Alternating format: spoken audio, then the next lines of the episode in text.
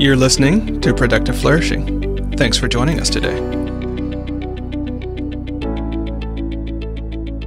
Study after study of people who are truly successful shows that they don't work 90 hours a week, right? It, it shows that it is counterproductive to overwork. It shows that it's counterproductive to undersleep. And and and yet you'll see somebody, a client, I'm sure you've had this, they'll nod their head and they'll say yes, yes, yes, but then you see them posting on their Facebook feed, hustle, outwork, no rest, no vacation. We have to acknowledge that we're living in a culture that really celebrates overworking and and and really um, looks down on self-care. It looks down on rest. It looks down on anything but massive success that was Carey and Demir Bentley, the husband and wife team behind Life Hack Bootcamp. They join me today to discuss how radical self care is the key to unlocking better work and more happiness, which is an important topic to us all given that so many people think about our work as getting more work done, often at the exclusion of living a better life.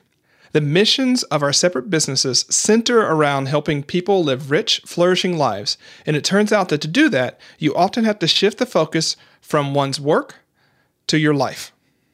I'm Charlie Gilkey, and this is Productive Flourishing. Welcome to Productive Flourishing, where we explore how to do the work that matters so you become your best self in the world.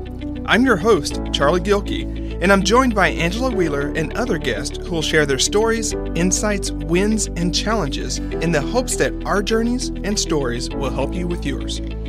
Now, on to the show. Carey Demir, thanks so much for joining me today. I'm super excited to have this conversation because so often people come to us with our brands, which they think are around sort of productivity and getting more work done and things like that.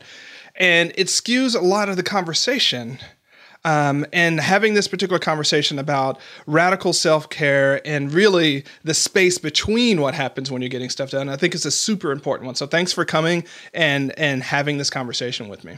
Yeah, thanks so much for having us, Charlie. We are so pleased to be here. We are huge fans of productivity, flourishing, and um, just can't wait to talk about radical self care. Okay. And you know, as I was thinking about prepping for this conversation, um, it reminded me of a paraphrase of Aristotle, right? Which is the end of all the end of all human action is flourishing. And the point mm. that he was making is like we do stuff to thrive, to flourish. We're not just out there doing stuff for the sake of doing stuff.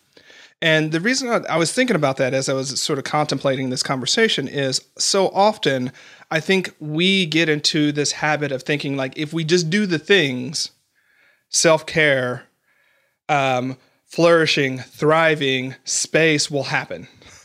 Um, yeah. But in my experience, both as a person, but also out, you know, teaching and, and, and working with clients, it's not the case that if you just do all the things and you complete the next three items on to do list, that all of a sudden there's space in your schedule, right? Um, and so I just kind of wanted to set that up because I know that you guys have been talking about this as well. So so let's jump into it. What what are your thoughts about that particular um, sort of thread of the conversation? Yeah, let's dive in and pull this start because there's a lot here that people get wrong. I think you and I both agree. We all agree here. Um, but I think to start with this, it's uh, it's important to understand that whatever your religion, if you were born and raised in the United States, you are Protestant. You're from a Protestant work ethic culture. And in a Protestant work ethic culture, we have a very dangerous attitude about work, which is that work is its own reward and you don't need any rest. Rest is for the weak, no rest for the weary. Hustle culture, work harder, outwork the next guy, right? Um, and study after study of people who are truly successful shows that they don't work 90 hours a week, right? It, it shows that it is counterproductive to overwork. It shows that it's counterproductive to undersleep. And and and yet you'll see somebody, a client, I'm sure you've had this, they'll nod their head and they'll say yes, yes, yes, but then you see them posting on their Facebook feed, hustle, outwork, no rest, no vacation. And I, you know, so I wanted to, for my part, uh, in this three-way conversation between me and Carey and you, is just throw out that like a little bit of like if we don't recognize the bathtub that we're all sort of soaking in, then you know, then we're we're doing ourselves a disservice because we have to acknowledge that we're living in a culture that really celebrates overworking and and and really um, looks down on self-care. It looks down on rest it looks down on anything but massive success It's just success, success, success. Yeah, well, I didn't know we were going to go all Durkheim on this one, which is fantastic. but, but no, it's it's true. We are part of this. But I think there's two things when we think about the Protestant work ethic. One is it's all about success, but there's this other deeper point where your happiness and your salvation is contingent upon how hard you work. Exactly. Right? So that you deserve these things when you work really, really hard. And so if you are not already happy, maybe you work a little bit harder and you get there. Or if you're just happy and content, or you're in, you know, in those places, um, then you know a lot of different things happen, right? So one can be the sort of weird thing of like, you know, um, if you're already there, are you really content with yourself? So it, it gets this sort of ratchet thing. Like if you are just content and happy with where you are, something's wrong with you right? Right. Because there's always work to be doing, right? And so it's this weird sort of thing that it does to us. Because not only does it make it about work, work, work, work, work, work, work, but if we're not happy, it's because we're not working harder. So we should work harder. And if we are happy, something's wrong with us, right? Because right. there's something else we could be working and doing. Yes, it's very strange. And I think most of us have realized by this point that if we've been working, you know, for longer than five years or so, that actually the amount that we work and push ourselves is not correlated with how happy we are. And there's actually, if you sit down, sit down and make a list of what actually makes you feel happy and rejuvenated and excited, then you know hopefully some of the items in your work are on there. But certainly it's not going to be you know uh, overworking and working 14 hours a day or any of that stuff. And um, something we want to get into too is actually the importance of self care in getting you those rapid results and, and actually being that secret tool that is so leveraged in unlocking 100% of what you can do. Um, and that's something that Demir and I are really passionate about sharing with people because when you can unlock that, you actually find yourself working less, but getting a lot better results. Yeah, there, there's really no correlation between. If you look back, really, a challenge anybody who's listening to this, look back to the times in your life when you really surged ahead. And we've done that. We've actually done time tracking and looked at the most successful periods for not just us, for our clients. And very often people surge ahead in two really interesting moments in their life. One is when they hit a moment where they say, screw this, I'm sick of it. And another, which is really important, is in a moment where they've just come off a long period of rest. And you see this time and again. If you take, and that's why we always tell our clients, when you take vacation, don't take anything less than five days. Nothing less than five days. Because here's what happens. First day, it's almost like it's just travel. Second day, you're you're in a daze. You're not even enjoying yourself. You're you're you're still your brain is spinning. Third day, you drink a lot, eat a lot, right? Hedonism takes in.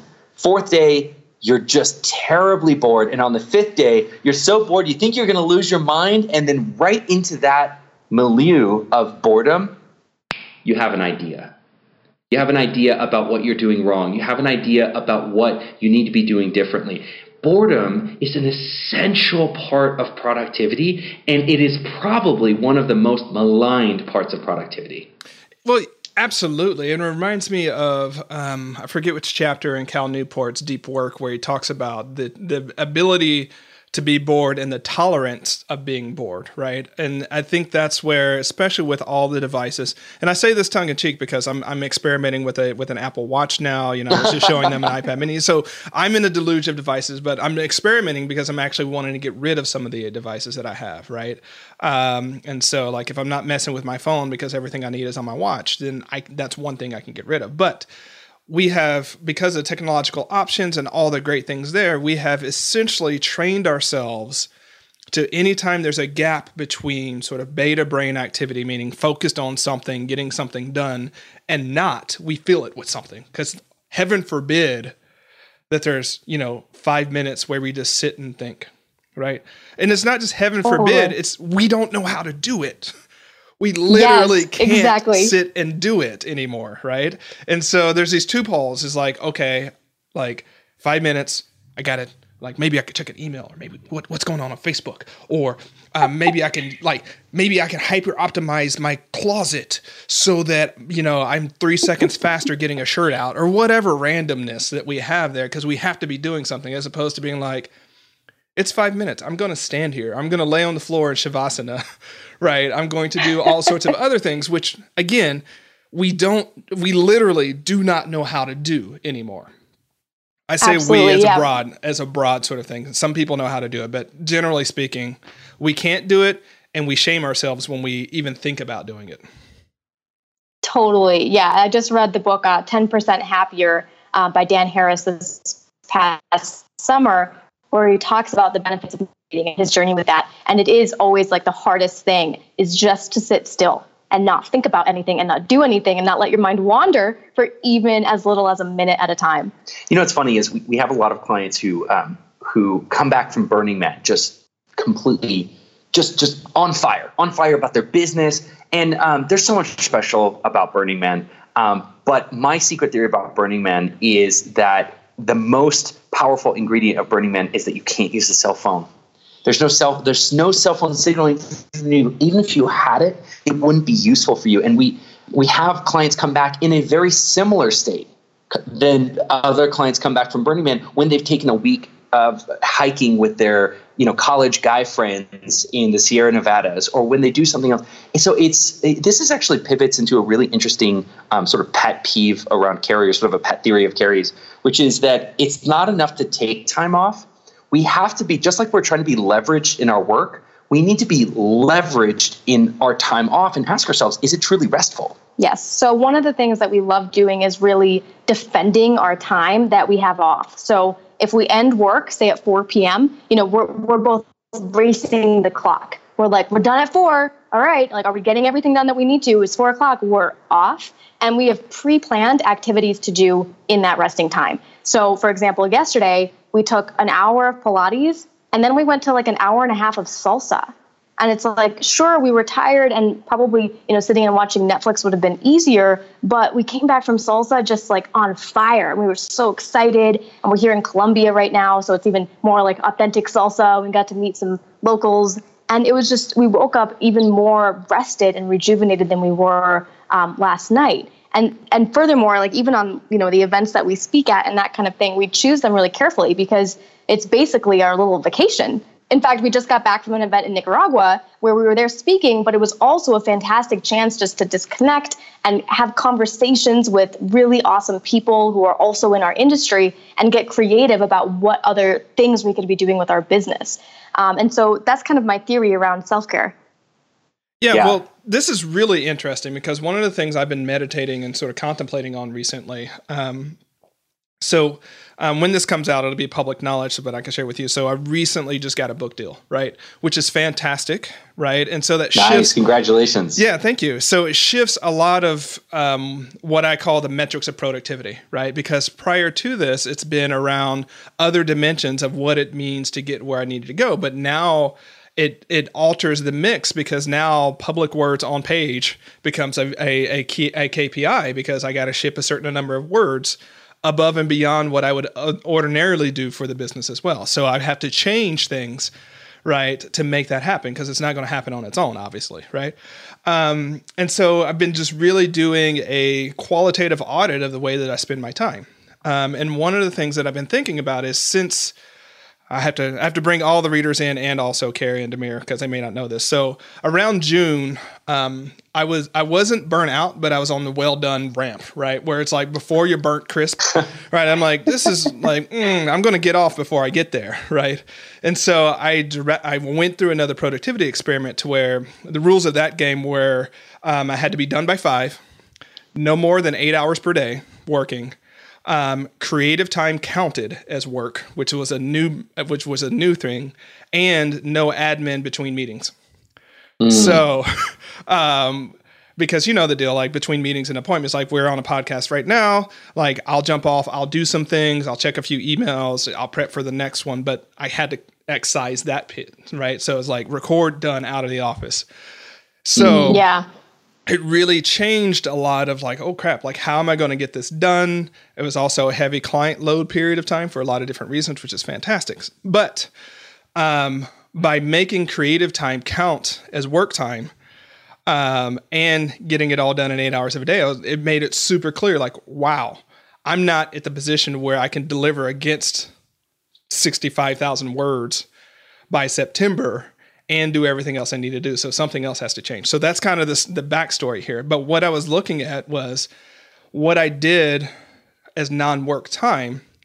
Um, I made it super super clear. Like anything on the computer screen, any email, any sort of the tinkering that we do as entrepreneurs, that all counted as work, just to make it super clear. All the writing, all of the research, all of the reading, that counted as work, right? Um, so the first question I had to figure out is what the hell do I do with myself? Right. If all yeah. of that if all of that is gone, what do I do with myself, right? My journaling counted. right? Except for really mm. personal journaling, journaling. But if I was brainstorming or anything like that that had anything like work, it counted because I was just like, I'm going to make the simple model. So I was doing some audits over what's happened over the last, I don't know, six months.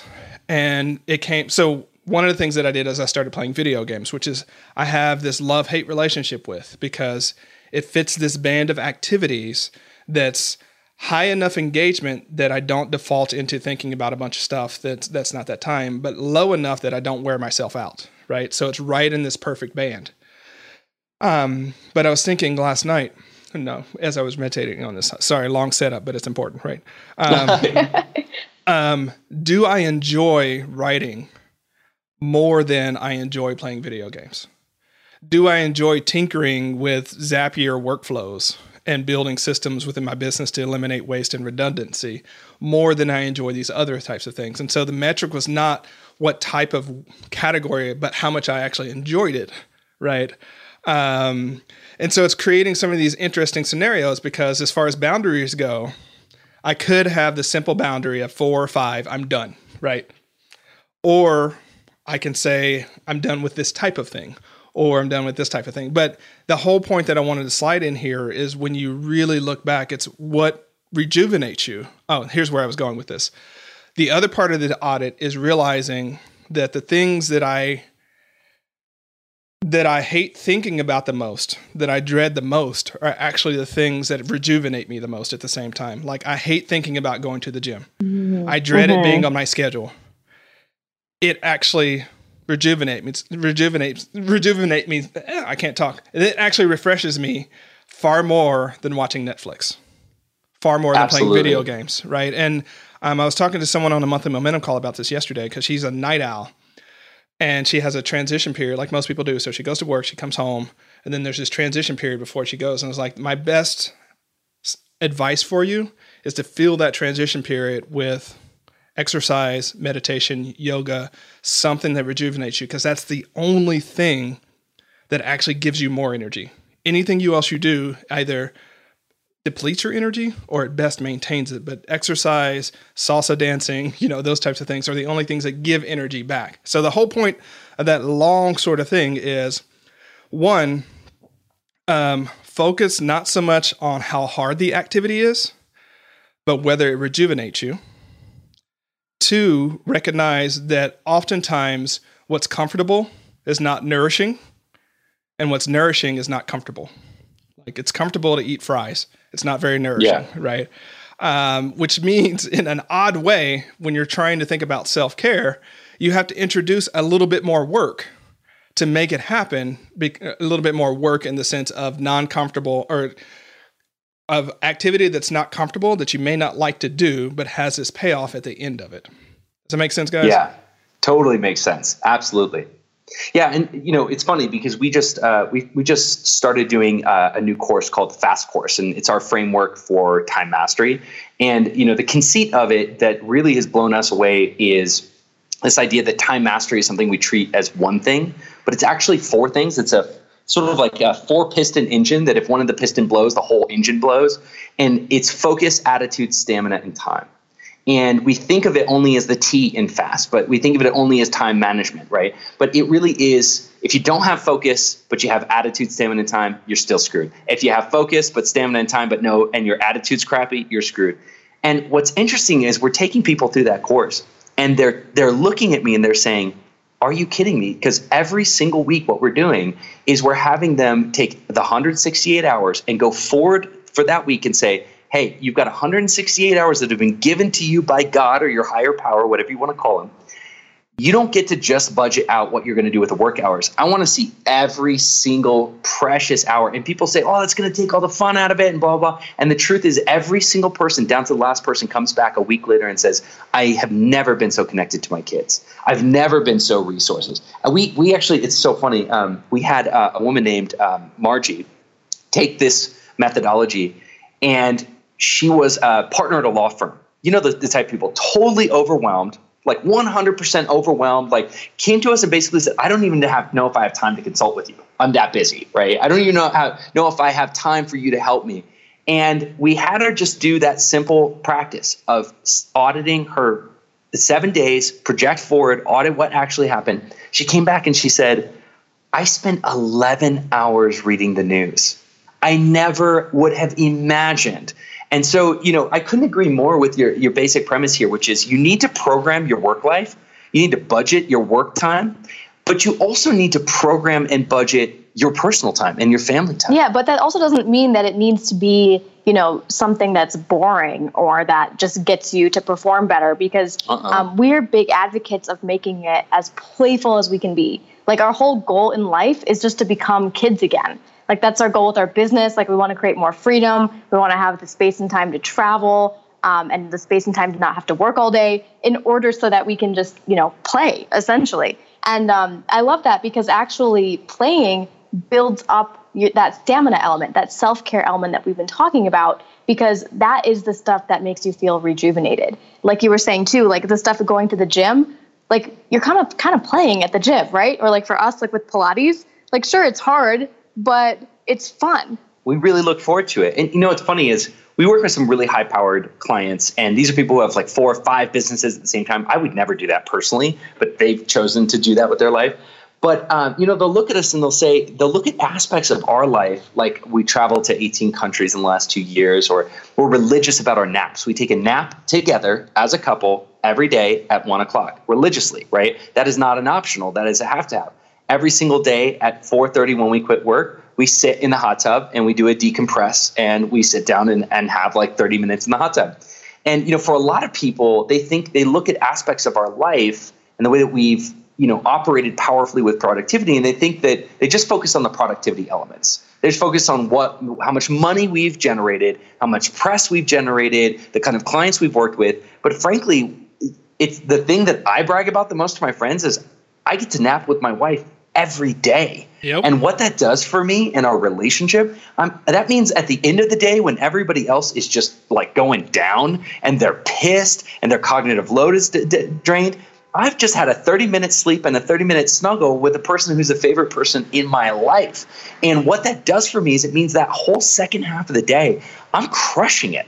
And, and it's those small things that we, you know, just getting back to the, the prompts from this whole thing that's what we're missing in the productivity conversation today is is the other side. Where you've got 180 degrees of it. We're missing the other 180 it's operate powerfully so that you can live powerfully yeah, and sometimes you have to live powerfully before you can operate powerfully. And this is that's the reverse that people think. Again, if I just do all the things, if I generate the success, then I'll be able to take, you know, a wife a nap at one o'clock with my wife. And sometimes it's you take the one o'clock nap and you make that the non-negotiable, and that mm. powers the rest of the thing, right? And so mm, I love that. Um, and because I think there's, um, and I've noticed this sort of in many of the productivity experiments I've run. Like one of the things that I'll shift around is where does my sort of joy work? Where does my rejuvenation work come from? And mm. for me personally, it comes in the morning. And when I play with that, or if I mess with that, the rest of the day gets all messed up because I'll show up for a podcast interview and I haven't done my thing. And so I can't be here because I'm thinking like I should have done my thing, or I'm working with a client and I'm working on their business and we're working with their stuff. But there's this piece of there's this piece in the background where I'm like, I I didn't get to do my thing, and so I can't be fully here, right? And so the very best thing for me to do in that scenario is to focus on my thing first. It's sort of the oxygen mask thing, right? Put oxygen on yourself first, and not jump to um, the kids that need it, right? And it turns out that if you put the oxygen mask on yourself right. first, you create a lot more oxygen to share with other people. Um, but you can't just focus on the oxygen of the other people. So it's this weird sort of thing that to go forward in sort of Western language, right? To go forward, you have to go backwards. Um, and it, you know, it, it gets I have to jump tricky. in and say, yeah. This really, this really, I'm glad you called us out about that because I, the way I said it really did line up like operate powerfully to live powerfully. But when you called me out, it really made me think the way that it happened in our life was actually the way that you said. We we actually didn't we didn't start we didn't have to give ourselves permission to live the life that we wanted to live. We decided to live it.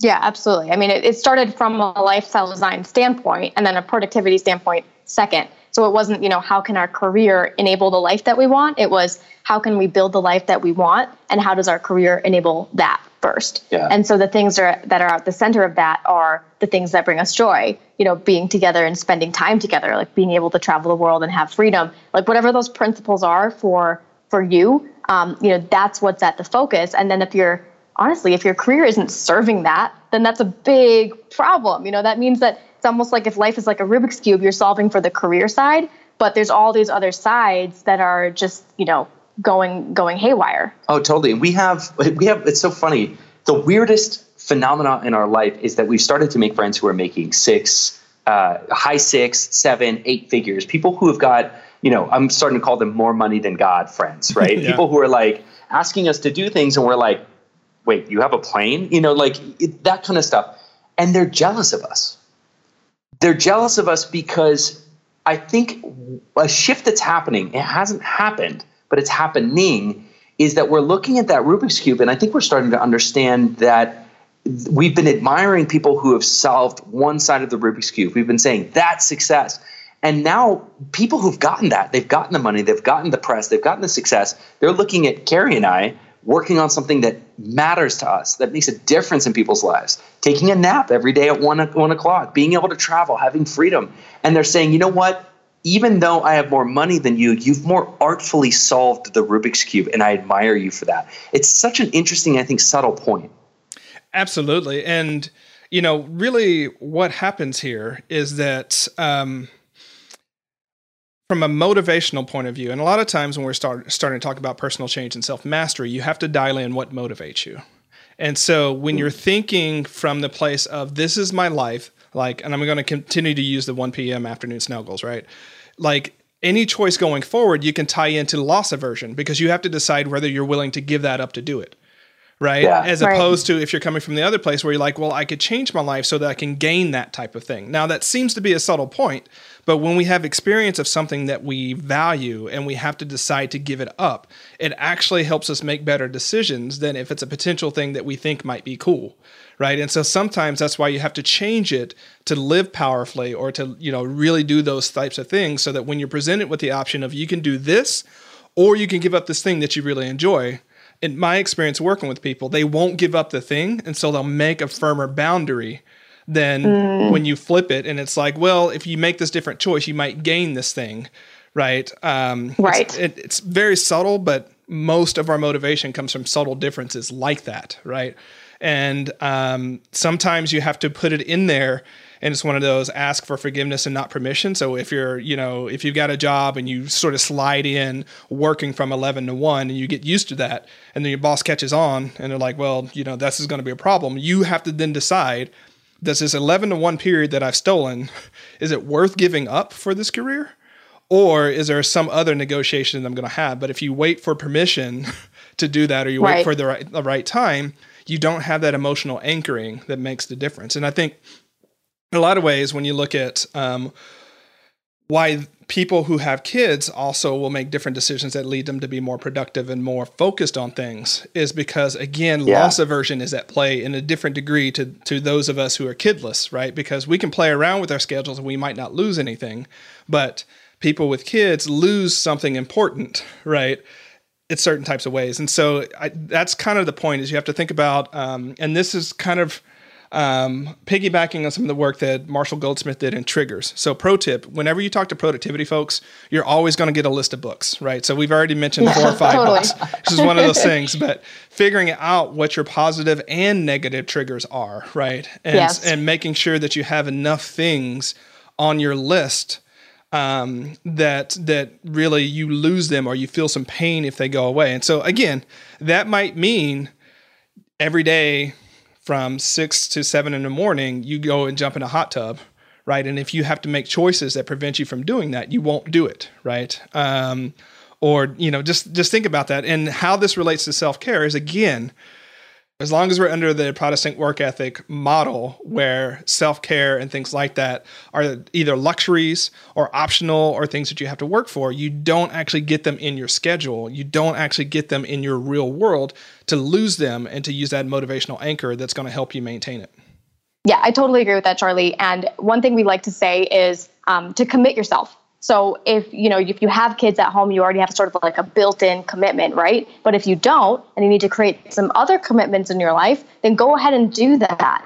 Go ahead and commit yourself to those dance lessons you've been wanting to take. Um, commit yourself to you know being home by a certain time or whatever it is that you're that you want to do that's going to rejuvenate you, and then that becomes you know a solid thing in your calendar. It's not this thing that may or may not happen depending on what happens with your work. You know, the good news in all of this is, you know, I was I'm thinking a lot about uh, Rick Chambers, the CEO of Online Parking Pass, one of the clients that we work with, and um, you know, we all start with these big dreams of like, I want to fly on a plane, and for a lot of the people who've done that, uh, you know, they find that their pleasures are much closer to home, right? And so, uh, you know, our friend Rick uh, and a former client, uh, you know when we worked with him, the number one thing that he realized that he was getting out of it was turkey hunting trips with his guys. That was it. That it was turkey hunting trips. If he could manage his four businesses and put them on autopilot so that he could basically for most of turkey season be gone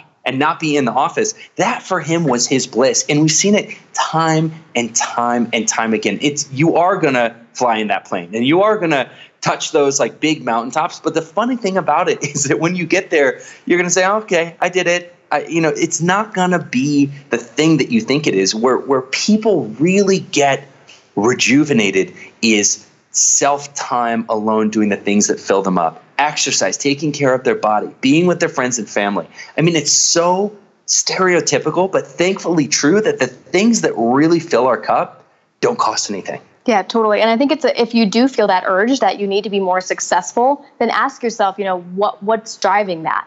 Is it, um, you know, a need to prove yourself? Is that sort of your primary motivation? Is it because you're trying to prove something to somebody else? Um, is it, you know, is it because you don't feel like you're good enough for some reason? A lot of those times, underlying attitude issues are what's really sabotaging us because we're almost like a slave to them, and we don't even really realize it. Yeah. So we get to have our you know, we each, I'm, I firmly believe this, but my favorite productivity movie of all time is that movie from the Office Space from the 90s. That is my favorite productivity movie of all time because the lesson that is running through that movie is that when you put yourself at the center of your life, quite the opposite of failing, which is your deepest, darkest fears, that you have to work more to be worthy. You have to work more to get money. You have to work more to do important work. That when you decide first, this is who I want to be and this is how I want to live, and then find work and restructure work around that, that's actually the beginning of tremendous, unimaginable success. And it's true. Like people always say, you know, Demir and Carey, like, how do you guys live this incredible life where you're digital nomads flying around the world and, you know, only working 32 hours a week and yet also having a thriving business? And, and it all started with a moment when we were not thriving, when we were not rich. And we, it, but it was a moment where we said, I, I'm going to say the, the PG version, screw it. We looked at each other and we said, screw this, can't do this anymore. This is not working. We we're both in New York, working the New York hours and the New York thing this is not working. We need to move to a place where we want to be. We need to live the life that we want to live and then find work, meaningful work that supports that. And the strange thing is quite the op- we were willing at that point for it to mean that this was the end of success for her. If like we were actually willing in that moment to sacrifice success for meaning. And the funny thing is, in that moment when we got there, that was when we actually, that was the beginning of success. Well, what, what's funny too about that moment is we actually got ill. Like we, we both developed chronic stress related illnesses. Mine I had had all my life, um, and Demir's was like literally correlated to his job, um, which was really interesting. And so what that forced us to confront was that like years of our life were being taken away from us because of the way we were working. And so it wasn't this like, oh, you know, if I work for a couple more decades, then maybe I can have this amazing retirement it was like, hey, if you keep working like this, it'll only be for a few more decades and then there will be no retirement. you might be dead. Yeah, so, you'll die before retirement. exactly. And so it was it was really a great moment for us actually. I'm so grateful we have that because it forced us to realize that we could have everything that we wanted in retirement, you know, today and we could just build that right into our life immediately. Yeah, this reminds me of a conversation that I had two conversations, right? One conversation that I had with Courtney Carver on our last podcast, where she mentioned that it was the wake up call of her health that actually led her towards minimalism, right? Is that she realized the way her maximal life was going was literally making her sick, right? And so that was her sort of wake up call, and, and so go and, and going forward from there. But I was also talking to a client who sort of charted it out that like 10 years ago, um, and she's going to write a post on this, so hopefully we'll be able to link by then. But 10 years ago, she was, you know, up three o'clock in the morning. She's in, you know, she's in Europe up three o'clock in the morning because there was a West Coast deal that she was trying to secure. And so at five o'clock, she sort of looks at herself and is like, is this life? Like, is all my life just work right. at a certain point? And then sort of five years later, much like Carey, she was like, am I going to live past, you know, another five years? To where she is now, which is now she's looking at what type of life she wants to live and crafting that sort of sort of thing. And so we see that sort of trajectory. What I'm saying here, folks, is you don't have to wait for it to burn out. You don't have to wait for the wake up call. You don't have to wait for someone to die. You don't have to wait for all of those different things that I again, they do provide those moments of clarity, right? They do do that.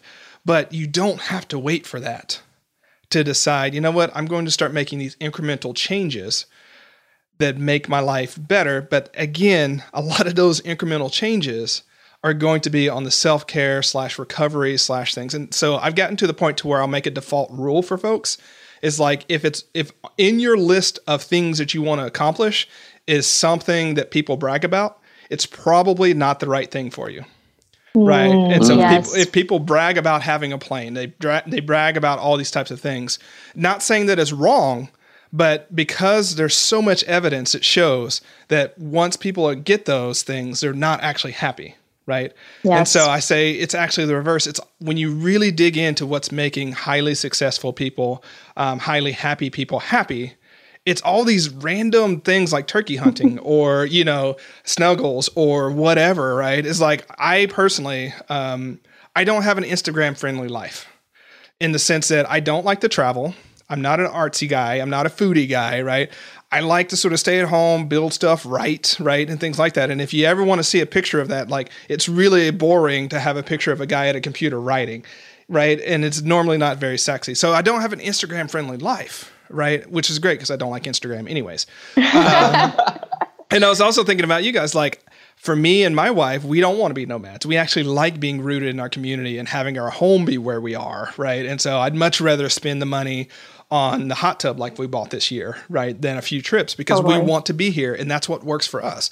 Again, not very Instagram friendly that like, hey, it's six o'clock and we're outside in our hot tub type of thing, right? Um, when most people that sounds are, pretty Instagrammable to me. That's pretty way. Instagrammable. Well, not for the reasons we would normally say, but anyways. Um, so the whole point here is if you're looking at that list of sort of your things when you, you things you'll do when you're successful, I would want you to look at like look at the common things that you really really want to do or that you want to make more space for. Cause yeah. Because more more often than not, that's what's actually going to be what makes you happy and productive and yeah. successful, right? It's those sort of things. And it reminded me, I read something from um, um, about Warren Buffett's sort of breakfast routine. You guys have probably heard this, right? But Warren Buffett, his his wife gives him a certain amount of change in the morning for what to buy based upon how the market's doing.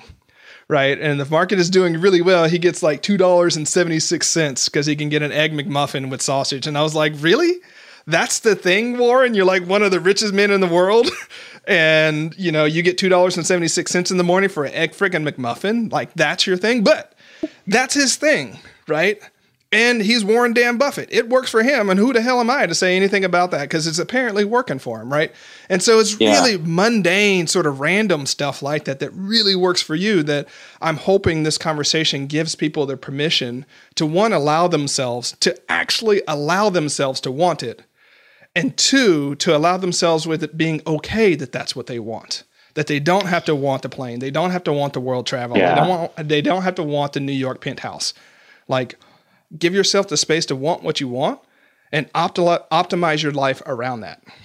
But you know, I would also caution, and this is the entire basis of our work. I would also caution people to feel like to swing the opposite direction. That if I'm putting myself at the center of my life, I'm giving up success. I'm giving up money. I'm giving up financial security. Um, and everything about our work at Life Hack Bootcamp is showing people that no, in fact, when you put yourself at the center of your life, it is the beginning of success. It's the beginning of your business working. And so, you know, that's, I think, a dangerous, if you're listening to this and you're resonating with it and you're saying, yeah, you know, screw that. Because screw that, frankly, is a powerful motivator. I encourage you, get to screw this. Get you and your wife, sit down and accelerate yourself to a point where you're sick of it. You don't want to live like this anymore. Because the worst place to be is hanging right one or two pegs above that level. Because when you get to that level, screw this, amazing things can happen if you process that in the right way and you use that energy. Yeah. But we work with pe- person after person, and the people we work with, admittedly,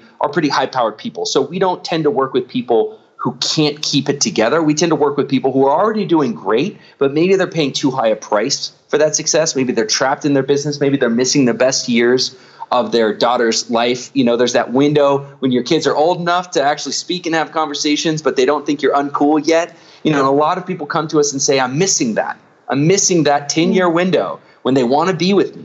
And so that's our focus is being able to show people, yes, you can keep pushing your business forward and your life forward and your mission forward and be there as a father and a husband. Well, yeah. And for those same people, also making sure you ask yourself, you know, what kind of experiences am I creating here? So if my daughter is grown or my son is grown, then what are they going to think of me? And are they going to think, hey, I was just a parent who worked all day mm-hmm. long? Or are they going to think, wow, my mom was so cool. You know, she was a professional ballroom dancer and she did aerial yoga you know, and did all this other stuff and in addition, and wrote a book just yeah. for fun, and not even in the career field she was in, because she was just, you know, that dedicated to um, having a fully lived life with a with a really unique set of experiences. I just love thinking about that for for myself. Um, you know, when I die, I want people to remember me for that, not necessarily just for the work we do at Life Lifehack Bootcamp, but for how full a life uh, it was that I had.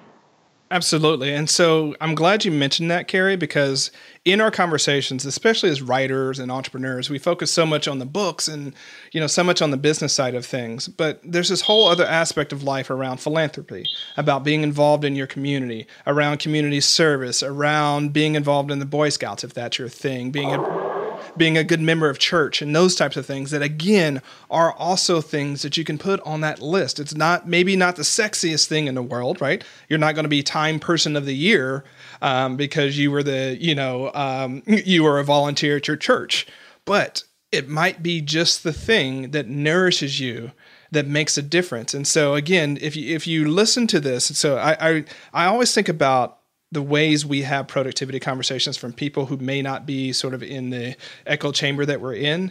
And sometimes I just imagine those people who just feel exhausted by even listening to it, like it's just so out of breath. And, and, and especially when I think about how I feel sometimes about the way Gary Vaynerchuk talks about things, right? And this is not an insult against Gary Vaynerchuk, but Gary wears my ass out. I'm like, dude, take a freaking breath, man. Like, and you know, there's other things I can say, and that is not a character assassination, but it just seems so. Uh, you got to do all the things, right? If you're feeling that way, it's one, you probably haven't found the thing that doesn't feel that. Because I'll tell you on this side of things, it doesn't necessarily feel that way. The things we're doing make us come alive.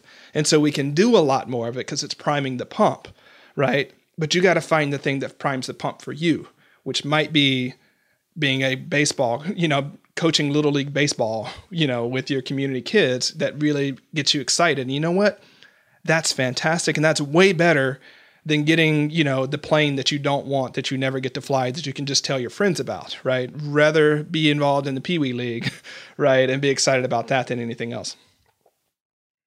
Yeah, it's interesting. You know, I'll get, you know, to be balanced, I'll, I'll give Gary, I think, something that he deserves, which is, you know, when you I would agree with you that the hustle more, work more is it, on balance. I understand what he's trying to do. I understand what he successfully does is get people in a generation that's unmotivated and, and foreign, frank, a little bit foreign. It, like work, hard work is a little bit of a foreign concept. He's getting them out there, and I think getting them reconnected to a little bit of that blue collar immigrant roots that we've gotten a little bit away from. Like, yeah, you do need to work hard to get results.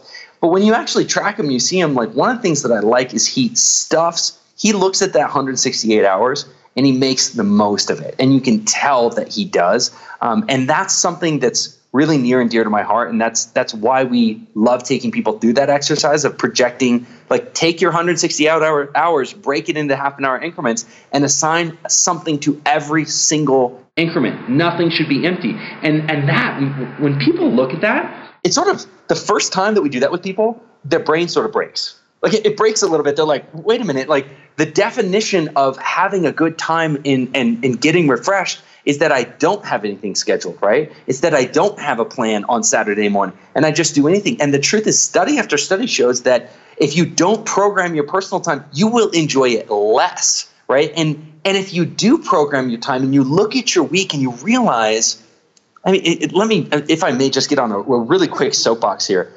In the in the personal development world, we're really hard on the scarcity mindset and we're super pro expansion mindset. You know, oh, you know, whatever you want, just grow it. You want more money? Think that you want more money. Want more money. And and the problem with time is that it is a pie that you cannot grow. And so we say, oh, you know, scarcity mindsets are hurting you. No, there's some areas in life where scarcity mindset is a good thing right? You've only got 168 hours. So a scarcity mindset, like anything in life, like with money or with air or with years in your life, whenever you get into a scarcity mindset, when it's the right paradigm to use, it makes you value a precious, limited resource more. And when we value precious, limited resources, we allocate them like carefully and with intention. And so, you know, what what I was thinking about when you're talking about Gary is it, it flashed me back to those videos he does when he gets up at four in the morning and he works out and he shoves a bunch of stuff. And I know the point is to show, hey, this is possible. But what I take away from that in in my life and when we train other people to do it is there is enough time there is enough time to be a great father and a killer businessman and uh, and and a and an important person in your community. There is, but you really have to get into a positive scarcity mindset around it. Absolutely, and and thanks for the balanced view, Gary. I didn't mean to disparage him, but I'm saying yeah. if you're watching him, you can feel sort of like coming from a oh, certain. I'm with you. You can totally feel that, and you know what's fantastic about it is that. Um, yes, we. Hmm, I'm going to comment on this instead. Um, I'm with you in that I love constraints and I love displacement, right? I love that idea of just saying you can do this or you can do that. You can't do them both in this slice of time. Which one matters more to you, right? Because I think we get really sloppy and we make really poor decisions when we have a white space that everything is possible right now.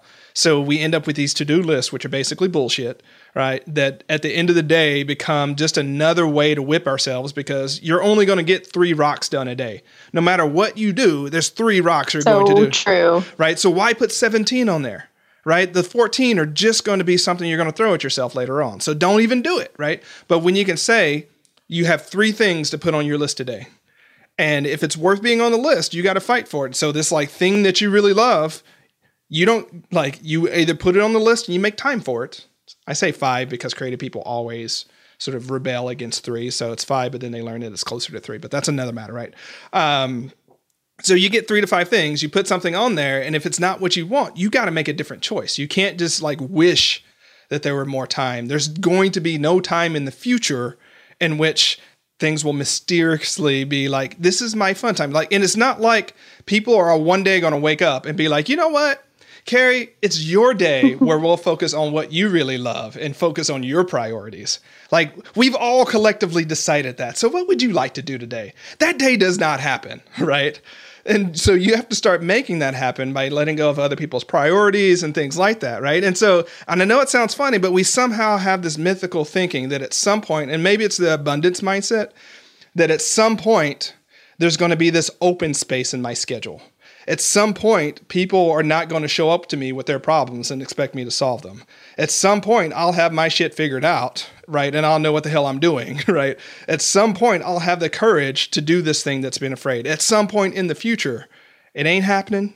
Or it hasn't happened for a lot of people, and it's not going to happen. You create right. those times, right? Yeah, absolutely. And this is also why I'm such a huge proponent of integrating your personal to-do list with your work to-do list. Mm-hmm. Everyone's always asking us, "Oh, should I have a separate, you know, Asana work board for my personal items?" And I'm like, "Well, why? Your life is your life. Just put everything on your personal to-do list and prioritize everything together." Um, because just like you said, it, there's never going to be a moment where someone says, "Okay, you're done with all your work. Go check your personal board now and do the things that you love doing." Um, it's it's all one life. Well, in fact, you know, one of the things that I, I've really marveled at in my own development is one of the things that I've preached for people who follow us. They know for years and years I've preached, I'm not a morning person. And everybody in the productivity space is like, you need to get up at four in the morning Screw and you them. need to work out for an hour, right? And and and that appeals to the self-punishment part of us that believes that if it's good, it's got to hurt really bad, right? No, I like morning snuggles just as much as I like you know, afternoon snuggles. I like to wake up slow. I like to read the news a little bit. Like, and, and people marvel at that. But you know what happened interestingly this last Thanksgiving was we Carey and I looked at each other, and we'd we'd gone to visit my parents two Thanksgivings ago, and we ended up working a lot. And it, and you could see the look on their face and the disappointment in their face when they were they wanted to go out with us, they wanted to drive around, see things, and we said no. Well, we got to work. And this time we, we swore that's going to be different. And so we locked in. We said, we are going to, for the two weeks we're there, we're going to spend time. And we're going to have to figure out some other way to get it. And the only other way to get the six or seven hours of work that we needed to do in was to wake up at 5 a.m. Now we were coming from Eastern time. So actually, it wasn't much of a sacrifice. So we were already programmed to be waking up around 5 a.m. But we woke up at 5 a.m. We were at work by 5:30 or 6 and we worked from 6 until 12 and from 12 until 8 or 9 every single day we spent an entire day with my family now everybody knows people who know me are going to go oh, Demir, you woke up at 5 a.m. You know, it, because it is it is one of my things. I don't wake up early, but I did then not not to prove something to myself and not to prove something to anybody else, but because there was a reason. And we find ourselves doing miraculous feats of productivity when there's a reason. And so, you know, back to what Carey says, program your personal life. Set that in there rock solid. You know, take that responsibility as a deacon of your church or sign up for those dancing lessons or be the baseball coach for your kid's soccer team because if it really matters to you, you will figure out how to fit the rest in. And if it doesn't, and it will matter. Yeah. And if it doesn't matter to you, you won't do it right? And so that's the other thing is like if there's something i talk a lot about the the project cage match right? And the basic idea is you can list all the projects you want to do and it's like the american cage match where people will start you know those projects will start getting thrown out of the ring right? Because they just mm-hmm. cannot compete with the other things. And so if you notice that you keep making the same sort of decisions one thing that you could really look at is actually providing security for your kids is a really big priority right? So maybe risking and starting a business and things like that is not the best thing for you. Like own that that priority is super important to you and be there, be fully there. And when you go to work, it's like, you know what? I'm doing this because this is what matters to me. Right. And yes, I might like another world where I do this type of thing, but this is what actually matters. It's going to win the cage match, whether you put it on the list or not. So you might as well put it on the list so that so that you know it happens in that way. Second thing, and I'm glad you guys mentioned that they're planning the uh, to putting personal stuff on the list. Like people ask us about the minimum planners, slide. Like, do I have one for personal and one for business? I'm like, nope, because you only have room to do three to five rocks, no matter what it is. Like it doesn't matter what the thing is. That's how much time, energy, and attention you have, right? And it's going to take that. So you might as well get it all in there so that planning your wedding doesn't fall to the back end while you're doing other things. So anything that takes time, energy, and attention, I think I talked to Carey about this earlier, right? Anything that takes time, energy, and attention is a project. I don't care what it is moving, traveling, kids going to college, you know, going shopping for Christmas, making turkey dinner, doesn't matter. It's all a project, right? And it's going to displace something else because it's in space and time. And, you know, those space and time in physics isn't infinite for us in our practical existence. Right, it is infinite, but it's in a practical existence. It's finite, right? It feels very finite for us because it is. Um, so yeah, um, and the last thing I'll say on that one, if it's worth doing, it's worth planning to do, and it doesn't matter whether it's personal or professional. Because the other thing that I see is like people have these really sophisticated, complex, and great ways of figuring out how to do their professional work, and they don't apply that to their personal lives And I'm like, why did you spend the last decade mastering that thing and not applying it to the thing that's most important to you, which is A, your life, right? How is it that so true. I'll say this on sort of social change side of things. Like it's really frustrating when people know how to research the hell out of everything else. But when it comes time to get involved in their community, all of a sudden they're helpless. They're like, I don't know what to do. And I'm like, you can speak Lothlorien, man, right? Um, you know, um, you know how to do these things. So apply the skills that, that make you successful in your work in your career to your personal life. If you are a master planner and strategist in your in your work and career you can be a master strategist for your life right? If you are a great connector in your life and in your personal life and career you can or excuse me professional life and career you can be a great connector on the personal side. Like these are not two different like separate no never shall they touch sort of things. Apply the strengths from one domain um, to the other domain. So if you can make totally. work work, you have the capability to make your life work too. Yeah, and something we would add on to that is just talking about this concept of do each one extremely. So if you're at work, be extremely at work and just, you know, kick butt. But if you're at home and you've decided that this home thing, this, you know, the home activity is the priority, then be extremely there and make it, you know, really worth your time and attention. Don't be checking your phone and seeing if there's an email from, you know, your boss or one of your employees at the same time. We're coming into the holidays, and a good example is we, we all go home to our parents' house and we, you know, plop, we come in, we barely give mom a kiss, you know, we don't take off our shoes, we drop right down on the couch and you know do the Al Bundy and you know stuff our you know turn on the football game and we act like just being home for Thanksgiving is God's gift to your mom or your dad or whoever. And the truth is you're there technically, but you're not extremely there, meaning you're not showing up in a way that is communicating love and connection. You're not creating moments. Extremely there is walking in with a bouquet of flowers and saying, Mom, you are the most beautiful person in the world. Extremely there is, you know, for me and my father, setting up time to go work on stuff around the property so we can get that one on one sun time. Extremely there, you know, for my other friends and family members is making sure that I make time for my older brother and I to go on a walk alone so we can get connected away from his kids not because I don't love the kids, but because we need to get some connection time, and Thanksgiving's the only time. And so, when you take that concept of being extreme, you say, "Am I extremely being a husband this week? How? What does an extreme version of being a husband or wife look like this week? What is an extreme version of being a dad?" Because the funny thing about people is their emotional needs can be met in a very short amount of time. You think that somehow you need to spend 20 hours a week with your kids when all you need is to really show up big for two hours to set a lifelong memory in their brain that says, wow, my dad is the coolest, right? And so being extreme, I think, is such a fundamental underpinning of how we think about approaching life.